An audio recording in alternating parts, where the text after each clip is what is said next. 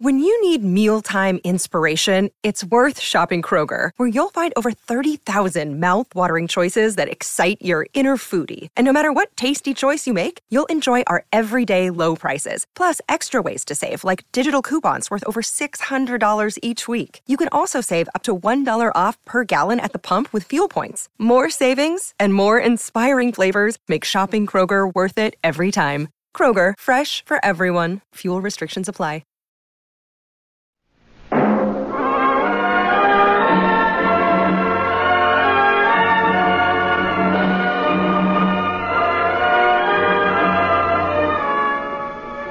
I have flown. I have sailed. I have moved about this world of ours, and ever in search of the finest of its kind, we bring you the tops. in audio drama networks. This is Mutual.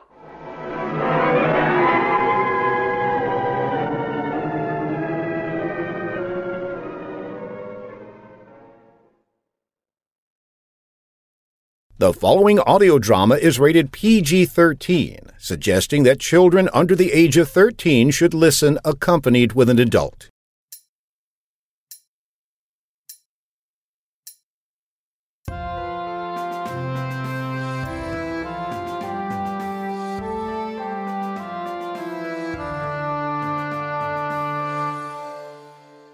Hello, strange world.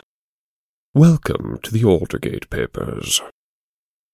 My name is Adrian Ward, and these singed and crumpled pages are my diary, a record of the final days of my former life.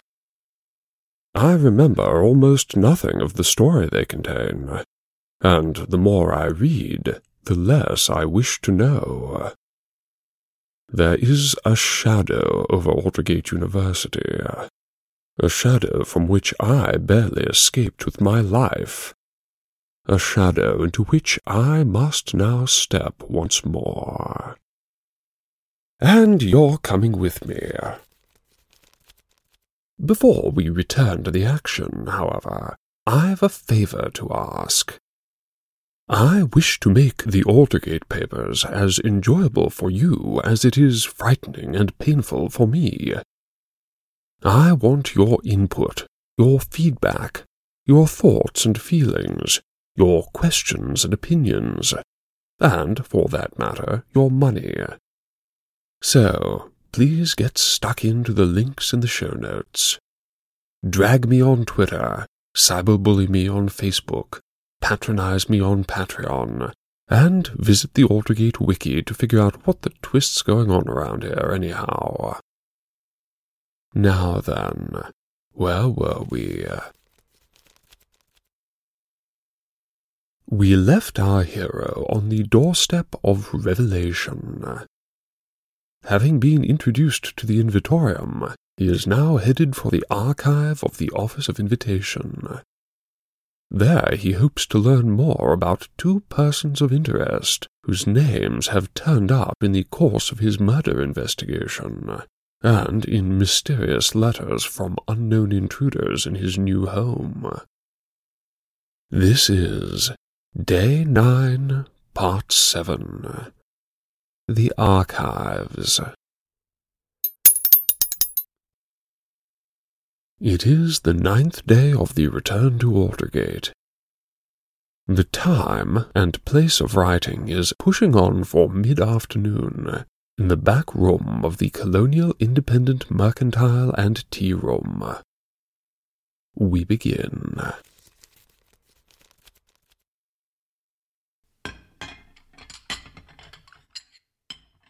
It really is no good knowing things, is it? Oh, to know everything would be lovely. That's the end and aim, after all. Just knowing bits and pieces is frightfully messy and dangerous and uncomfortable. And it's particularly bad when it comes to people. Take Sketchpad over there, at the table across the way. You know that they're working in pencil because you can hear the scritching, but you can hardly see them at all. Just the little bits that show where the slit openings in the curtains of their tent and yours align. Right now, you've only got a slice of orange sleeve and a bit of knee in blue jeans. They could be eighteen or eighty, Swedish or Somali. They could be drawing a bad self portrait or a brilliant circuit design. You don't know. And, as a result, you don't care. But if you did, you would. Because there is something there worth caring about, a treasure house of immense importance, tapped and untapped. Deep below the Central Administration Building, carefully archived by an old man in a grey velour tracksuit, is a portrait of a life. Whoever Sketchpad is, somebody saw in them a spark that could set the world alight, and one of only thirty colleges, with only thirty picks to make from everyone alive, asked them to leave their lives and come to Aldergate. You know nothing about them at all, except that there's a tremendous amount to know and to care about. Hmm. And the same is presumably true of whoever it is at the next table to your right who keeps snoring. Hmm. And the same is true of G. Keller and S.U., your mysterious persons of interest. Now less mysterious, and far, far more interesting. So much so that you can't help wondering if you ought not to simply let them be let them get on with their own quietly incredible lives without drawing them into the glorious disaster that is your own. Get them involved, and you're painting a target on their backs. You'll draw to them the attention of forces they cannot comprehend, and vice versa. You can't help thinking that perhaps you ought to forget what you've gone to so much trouble to learn, just let them go. Ah, well, knowing that perhaps you oughtn't to do a thing has never dissuaded you before, and it won't now. So, carry on. Diary ho, down you go once more down to the sacred cavern where history is written, and the depths below where it is preserved, to the invitorium and beyond. You hoiked yourself up onto the stone table, did a little spin maneuver, and lowered yourself down into the pit, without any assistance from Deddy's helping hand, thanks so much. It did take you a moment, however. With your left hand out of action, you'd got to do a tricky sort of dance of the elbows. It required all your concentration. No sense rushing these things. Better safe than sorry. Anyhow, by the time you'd got your feet on the ground, Deddy had retreated to the middle of the circle. Over here, if you please, Mr. Ward. Unless, perhaps, but no, it is quite difficult. I do not suppose you would prefer to walk? You had no idea what he was talking about, of course. However, your pride, such as it is, was still smarting a bit from the implication that you might not be equal to your venerable scholar's feats of geriatric parkour. So you said, of course, you'd be happy to walk, more than happy, Lead on, O kinky turtle. Very well. And yes, it is most suitable, I think. He chuckled, that chuckle of his was starting to wear on you by this time, and nodded his turkey vulture head. Forgive my historical sentimentality. I fear it is an unavoidable side effect of my position. But it shall please me to see Aldergate's new Vice-Chancellor walk the old stairs like those of ages past.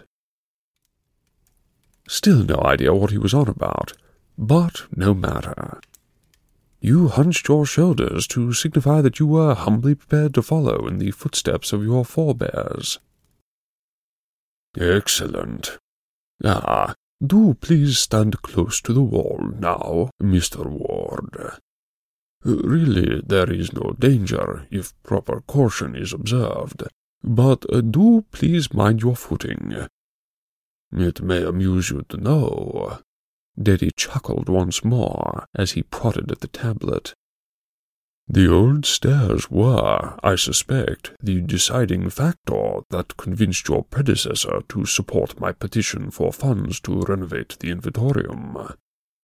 I invited Mr. Cardew to walk them with me, and he resolutely declined.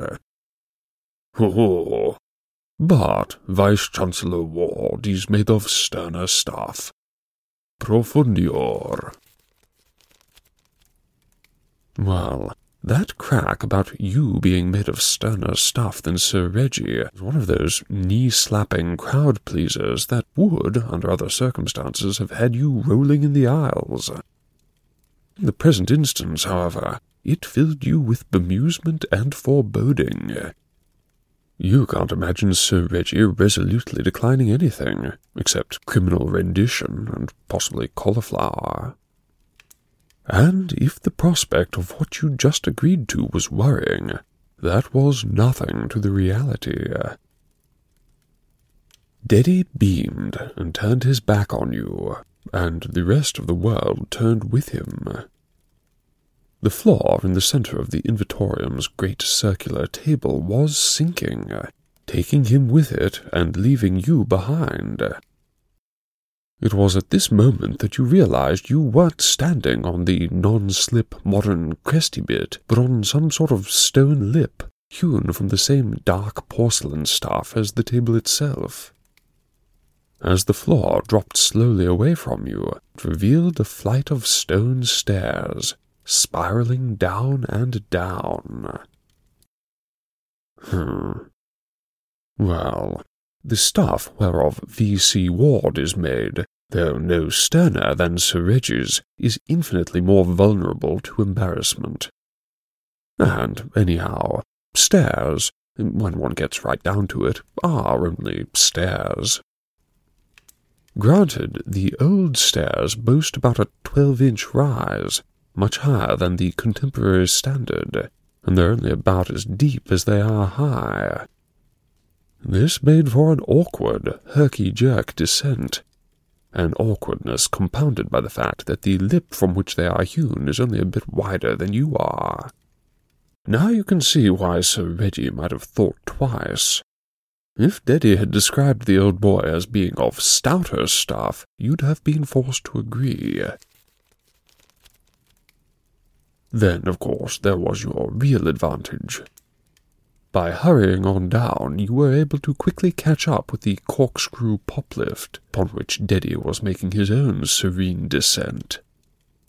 Thus, what would for Sir Reggie have been a sheer drop on that side was for you a mere nothing.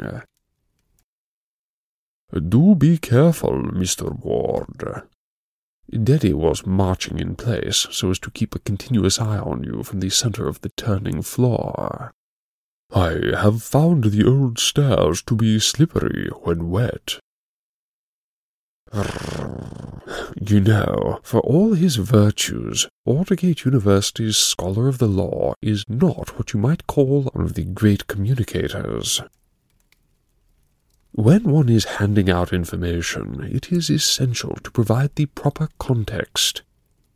If you tell your audience the what, but neglect the why and the how, that audience cannot hope to use the information properly, and may end up no better off than if you'd never opened your silly trap at all. Stairs slippery when wet. So said Deddy.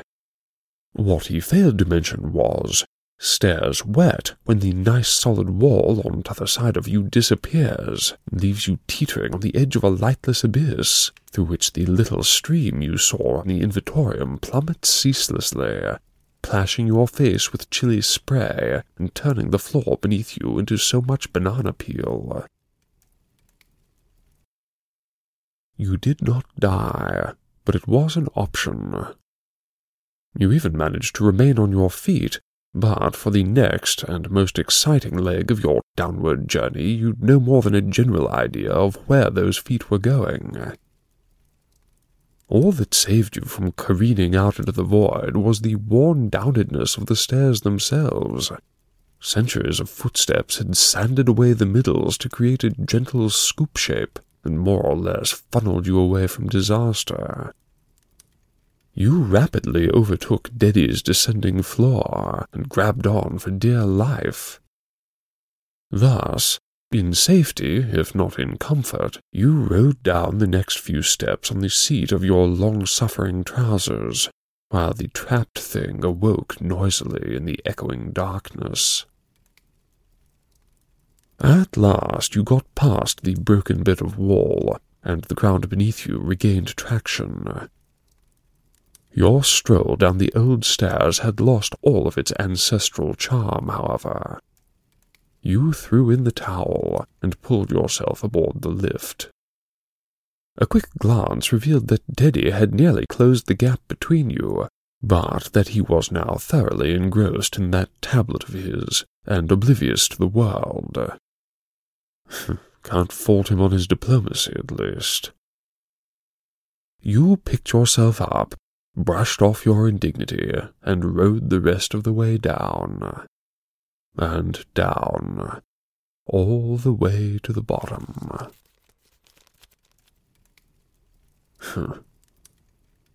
Aldergate University is truly a time machine, but there's something wonky with the transmission. Since entering the Central Administration Building, your journey had been a smooth one, from present day through Baz's mid-century modern, and on down through the ages leaving the Saxon or pre-Saxon shell of the Office of Invitation for the pre-Anthropocene grandeur of the Invitorium. Before the current could bear you back any further into the past, however, the old flux capacitor blew a fuse and catapulted you into some sort of Star Trek. Around and above you, the dark and dusty sheen of the old stair and the natural stone chimney down which you'd come. Ahead, a gleaming curve of white acrylic wall that glowed gently from within. Somebody had fun designing the new and improved archives. As Deddy approached, the outer skin split and separated to reveal a great iris aperture. Because, really, who even uses doors these days? it even made the proper whoosh sound when it dilated to let you in. Deddy sensed your amusement. It is a bit of fun, is it not? We partnered with Tozan College on the design. For reasons of security, however, it was necessary that we engage in a bit of subterfuge. Our request for proposal specified design for a climate-controlled seed vault of modular construction for installation in the Antarctic. He led you through the iris and into a sort of vestibule. A heated vestibule, thankfully. You hadn't realized just how chilly your fingers and ears had got. The office's records have never been so well preserved, I fear, however, the facility is not precisely designed for living. We have had to make do. So you saw. Thankfully, the brilliant Tozan College architects and engineers who poured their hearts into that sleek, austere design will never see how Deddy and Igor have cluttered it up with folding chairs, card tables, and electric kettles. Your guide pulled a big stitchy purple coat from a rather splendid old brass coat tree and ensconced himself inside it. Now then, Mr. Ward, which are the files you would like to see? Records dating prior to 1850 can only be examined within the storage environment, which is maintained at a constant temperature of 5 to 7 degrees centigrade for reasons of preservation. Anything more recent, however, I shall be happy to bring out here for you to examine in relative comfort. Oh, right, you said. Not sure what the fuss was about. You wouldn't have guessed it was much warmer than that in the cavern from which you'd come. Still, he knew best. Thanks so much. No, no ancient history today. As a matter of fact, Ah, did he cut you off. He looked suddenly grave. Uh, please do forgive me. It occurs to me that I ought to have raised the matter before. Um, it is not permitted that any alteration of any standing view their own invitation file. He bobbed apologetically. Even I myself am not exempted. My own file is stored in a secured folio to which only my lictor holds the key. I am sure you understand. It is necessary to preserve the confidentiality of the office's agents, and for other excellent reasons. I do hope this does not come as too great a disappointment. Well, it did, actually.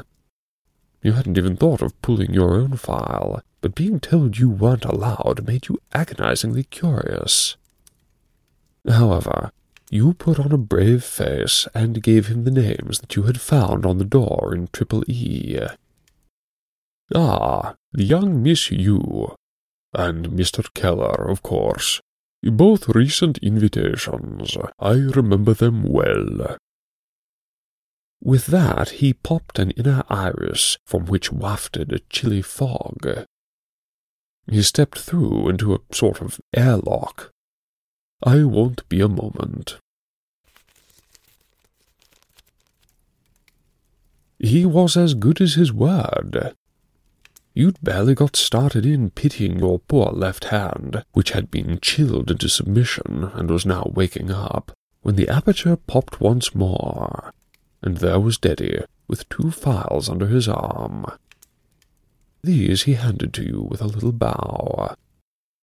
I shall leave you these to review in peace, he said, extracting himself from the coat he'd only just put on. This little visit to the invitorium has sparked within me an urgent desire to begin tidying up for bonfire. I will be just outside on the lift. Ah, again he bobbed. I am sure you understand that these files may not leave the archives, I would ask you also, please, uh, not to create photographic images of any invitation related documents. You promised you wouldn't, resentfully, as you'd absolutely been intending to. Oh, it is foolishness, perhaps. I cheerfully acknowledge our official guilt in the way of excessive caution.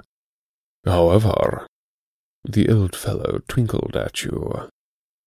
If we are to perform wonders, we must maintain the mystery of our movements. Take all the time you need. And with that, he passed out by the way you'd entered. You plopped the files down atop a layer of last year's daily bystanders with half finished crossword puzzles, then pulled up a chair and went to work. And oh, what revelations lay in store between those cream colored covers! Your investigation proceeds apace, self-felt sleuth. This morning, all you knew about S. U. and G. Keller was that they'd got their names on the door of an office that the late Samantha Braden had, at some point, occupied for her own obscure ends. Now you know a great deal more. Don't understand much of it, uh, not yet, but a vague sort of idea is beginning to take shape within your mind. Hmm. Needs more investigation, to be sure. But now you know where to look. First, however, you'd best jot down the details of your discovery before they get hazy and mixed up. Hmm. First, S. Yes, Miss S. E. U. The photograph sellotaped to the front of the file is a newspaper clipping and shows a lass with a teenager's complexion and a fifty-year-old's frown lines. It's not what you could call a good photo, and Miss U seems to have appeared in it only under protest. The tips of her ears poke through half-brushed hair. The front of her school blazer shows more stains than it does houndstooth, and the knot of her stripy necktie has the hard, discolored look of having been tied once in its life and then slip-knotted on and off ever since. A blue plaster on her lower lip suggests either forbidden body modification or an especially unkind moment of puberty. U herself is palpably uncomfortable, and looks annoyed at having to stand about holding a bronze plaque engraved with the erroneous but iconic Bohr model of the atom. Hmm. Or perhaps she's just cross at the caption. A cruel reminder that her parents saw fit to give her the name Spectacular. Yes, Spectacular E U. The E stands for excellence.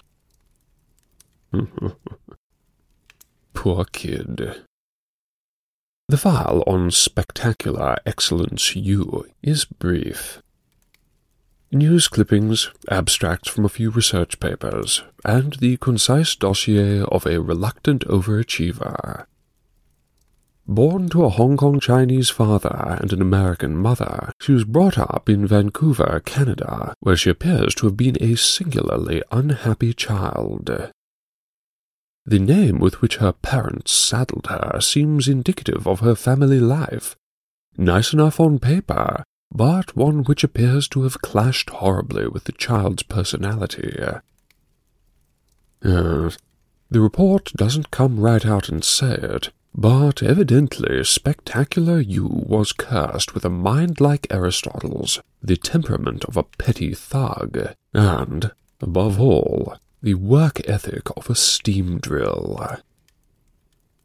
The poor child grew up in the shackles of unconditional support, crushed by the weight of parental expectations which she lacked the ability to disappoint.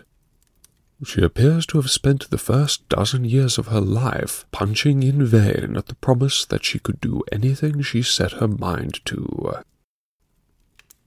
Difficult to say how much of her academic success was the result of native intelligence, and how much the product of her bashing her head against her weaknesses until they broke.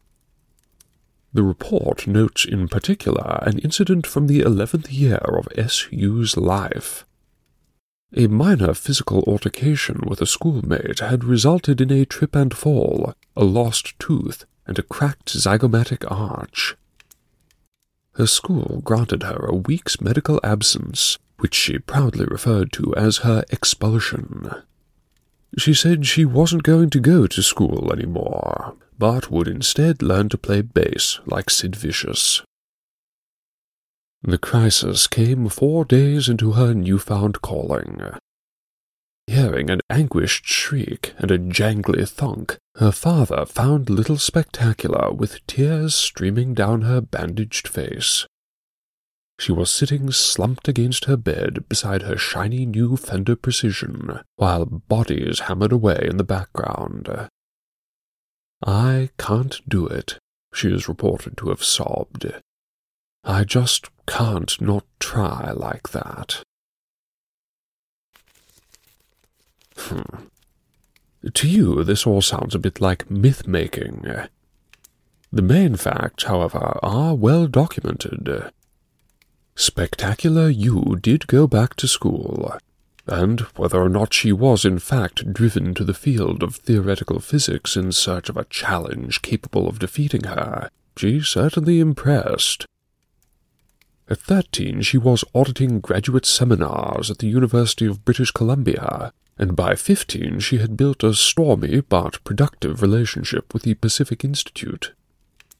That was four years ago, and the year the Office of Invitation first took notice of her. Yes.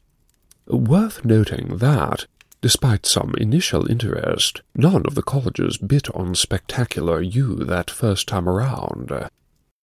The next year, however, her file appears to have been called up from the vaults for reconsideration, and, judging by the crimson Gambrel College crest stamped across the front, Dr. Tran must have seen promise in the surly little mite. so, that's U for you. A wunderkind physicist, and possibly a bit of an arsehole. All right, then. On to Keller. Yes. U's file is perhaps twenty pages in total. That of Gabriel Keller is a different animal entirely. You nearly lost an eye when, having removed one groaning binder clip, the other two gave up and went pinging off into the distance. And imagine your surprise and delight when you realized that the picture grinning up at you from the cover of that three inch thick bundle of papers was none other than your old friend and vassal, Beardy Bloke. Again, perhaps not the picture he'd have chosen. It appears to have been snapped at a period when his sandy facial fungus was going through an awkward phase. There was no mistaking him, however. Both he and his beard have filled in since, but Gabriel Keller is beyond question the same chap who rescued you from the lizard people on your first morning back in Aldergate. You couldn't have been more pleased to see him. And fancy your delight at noting that the college that won the right to stamp its name across his scraggly map two years ago was dear old Eldon House. That must have been something of a coup for poor Sir Abdul. Judging by the sheer volume of material in the file, and its smudged and dog-eared condition, Mr. Gabriel Keller must have been a much-considered candidate. Threw you for a bit of a loop, actually. Deddy had been awfully nice about it, but you didn't want to keep the old fellow hanging about for too long and it would have taken days and days for you to peruse the Keller file properly. Consequently, you wrong-footed yourself entirely, and wound up having to go back to the beginning and start over. Even now, you're not sure you've quite got the picture. It's... well, it's like this.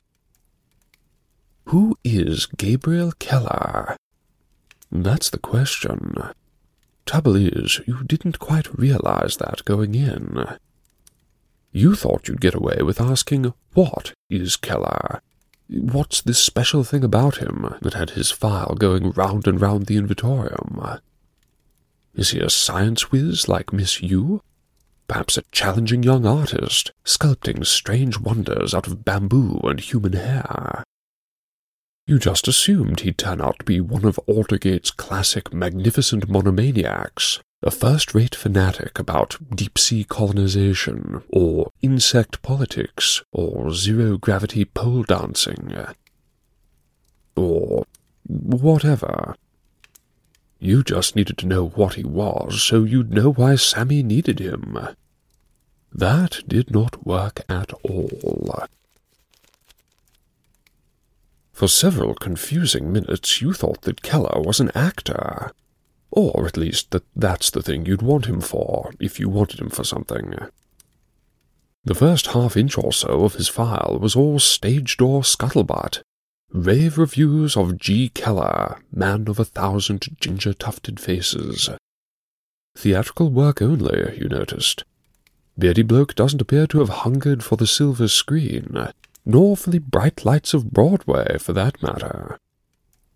All his shining notices are for local productions, amateur productions even, all in and around his hometown of Philadelphia, PA. Oh, seems he was content to be a big fish in a small pond. Too big a fish, even. Yes, you know, it's funny. Now that you think back on it, not all of Keller's notices were exactly positive in tone. It's all very well to call his Macbeth terrifying and heartbreaking by turns, but that reviewer seemed to have been genuinely put off by the performance, and Keller's Stanley Kowalski appears to have been so upsetting to his fellow cast members that the show ended its run two weeks early. Piecing together an overall narrative from the agent's handwritten notes, you learn that some of Keller's other shows never even made it to opening night, or, worse, closed at the first intermission. Engaging is a word frequently used to describe Keller's performances. He draws his audience in, makes them feel what his character is feeling, which depending on what that is, has caused profound discomfort, hysterical breakdowns, and at least one violent outburst. All well and good, no doubt, but it left you rather at a loss. You are already struggling with the question of how exactly a theoretical physicist might have played into Sammy's plans, but what use she could have for an actor defeated you entirely. It was with perplexity and frustration that you leafed through the photocopied playbills and columns of cultural criticism until the words started to lose all meaning. Yes. And then you went away. Can't have been for more than a minute or two, but of course you couldn't know that. It felt like you'd been sitting there for ages, and in your absence, Other Ward had flipped through nearly three quarters of the Keller file. Your sense of guilt at the possibility that you might have kept poor Deddy loitering about for hours on end sent you into overdrive. You tore into the remaining dossier at the speed of perfect uselessness, turning pages before your brain had a chance to process their contents, with the result that you had to turn them right back again and then you still didn't understand what you were looking at. After a protracted goggle, however, you realized what it meant, and all of a sudden, Gabriel Keller became an enormously interesting human being. The pages before you were photographs of handwriting.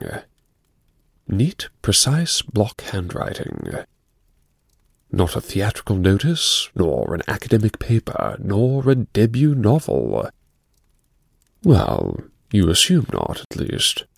But it might have been any of those things. You can't know for certain. You don't speak the language. People generally don't. And for good reason. There is no excuse you can think of why Gabriel Keller, or anyone else born after the year 1970, should have taken the trouble to become a machine linguist. And perhaps, him having already done the inexplicable, there's not much point in wondering why the twist he took the time and ink to write out fifty pages of hexadecimal code longhand. But he did and the O of I's covert agent got hold of the moon-mad manuscript and dutifully photographed the lot. What sort of chap decides that, really, assembly language just feels a bit overcooked? Apparently the same sort of chap who writes his own operating system. Foresight OS, according to the design brief, also written out longhand. That's numeral 4 C I T E O S. Keller's own original operating system, featuring a homebrew file structure and fractalized predictive multitasking. Which does not mean anything. At least, not as far as you're concerned. but it meant something to somebody. If foresight be madness, yet there's some sort of method in it. Or Sir Abdul wouldn't have spent a precious invitation to make Keller an Eldonian. Yes. Anyhow, now you have your answers, eh, Sylph, old boy? They raise a great many new questions, but that was inevitable, and the blinding fog that conceals Sammy's grand design has lightened considerably. So she was trying to summon a Lapidaemon, in some shape or form. And she got a quantum mechanic and a fanatically fundamentalistic code monkey to help her do it. Suggestive, wouldn't you say? Yes, yes, you would. Your return to the surface is but a distant blur. Your mind was buzzing with implications. You nearly forgot to thank old Deddy, and made only a perfunctory fool of yourself with Igor on your way out through the O of I. Hmm. And now, here you are. Here you cannot stay, however. Your belly is full, your blood is caffeinated, and the trail lies before you. You know who your two persons of interest are now, to some degree at any rate, and you at least know enough to find their university email addresses. So, Best keep it pretty light at the start. Don't want to tip them off that you're interested in Sammy. No, just the jolly old new Vice-Chancellor wanting a quick chinwag with a worthy scholar about the exciting work they've no doubt been doing. Seems about the right speed. And copy, and paste, and send, and send. And you know, come to think of it, there's no need for you to wait for them to write you back. In fact, if they're anything like you, which seems pretty probable, they may not even know that they have a university email account. You've no time to waste, and no reason to waste it. May as well force the matter. Get out there and track track 'em down in person.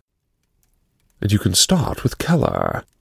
Eldon House is just next door to the manse. Since it's only his second year at Aldergate, he should still be in residence. Jolly good. Keller would be your top priority in any case. Firstly, because you already know the chap, sort of, and also because he's the one whose name turned up on your paper towels. You've still no idea what to make of those letters, if there is anything to be made of them at all. You know, the Holmeses and Poirots of this world generally only had to deal with one mystery at a time. You should be so lucky, eh, Sylph? You should be so lucky.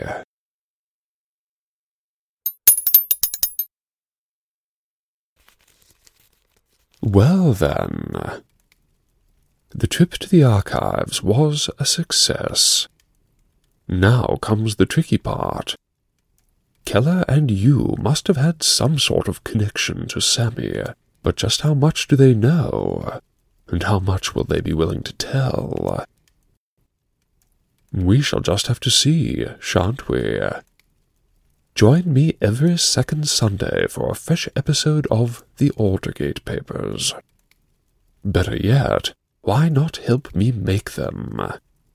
While I am hopefully merely a temporarily embarrassed billionaire, my embarrassment is, at present, acute, and I should like, therefore, to thank Aldergate's new Regents Emeritus, the distinguished Mr. Chris Halliday, and the estimable Miss Irene Adler have pledged their Regent Tier support via Patreon, and thereby earned not only access to convenient long play multi episodes, but also my undying gratitude.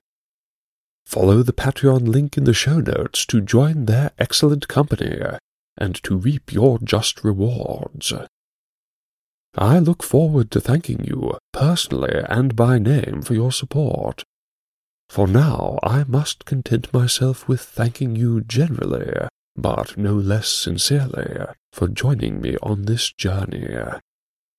Memory Lane may prove a road to recovery or to ruin, but your good company makes for easy walking. Well then, that's all for now. Do please find the Aldergate Papers on Apple Podcasts and leave a rating and review. And spread the word, won't you? Point your friends to thealdergatepapers.com. Until next time, I am and shall remain your humble servant, Adrian Ward.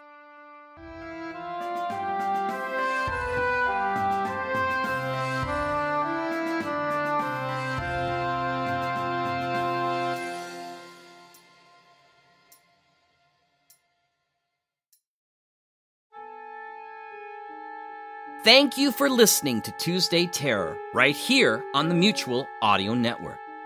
Please consider subscribing to other days of the Mutual feeds, including Monday Matinee for classic live and theatrical audio plays, Wednesday Wonders, our science fiction and fantasy magazine, Thursday Thrillers for action, adventure, mystery, and crime drama, Friday Follies, our end of the week comedy series, the Saturday Story Circle for kids and family alike, and Sunday Showcase, bringing you the very newest in audio releases for the week from our United Artists of Audio, right here on the Mutual Audio Network.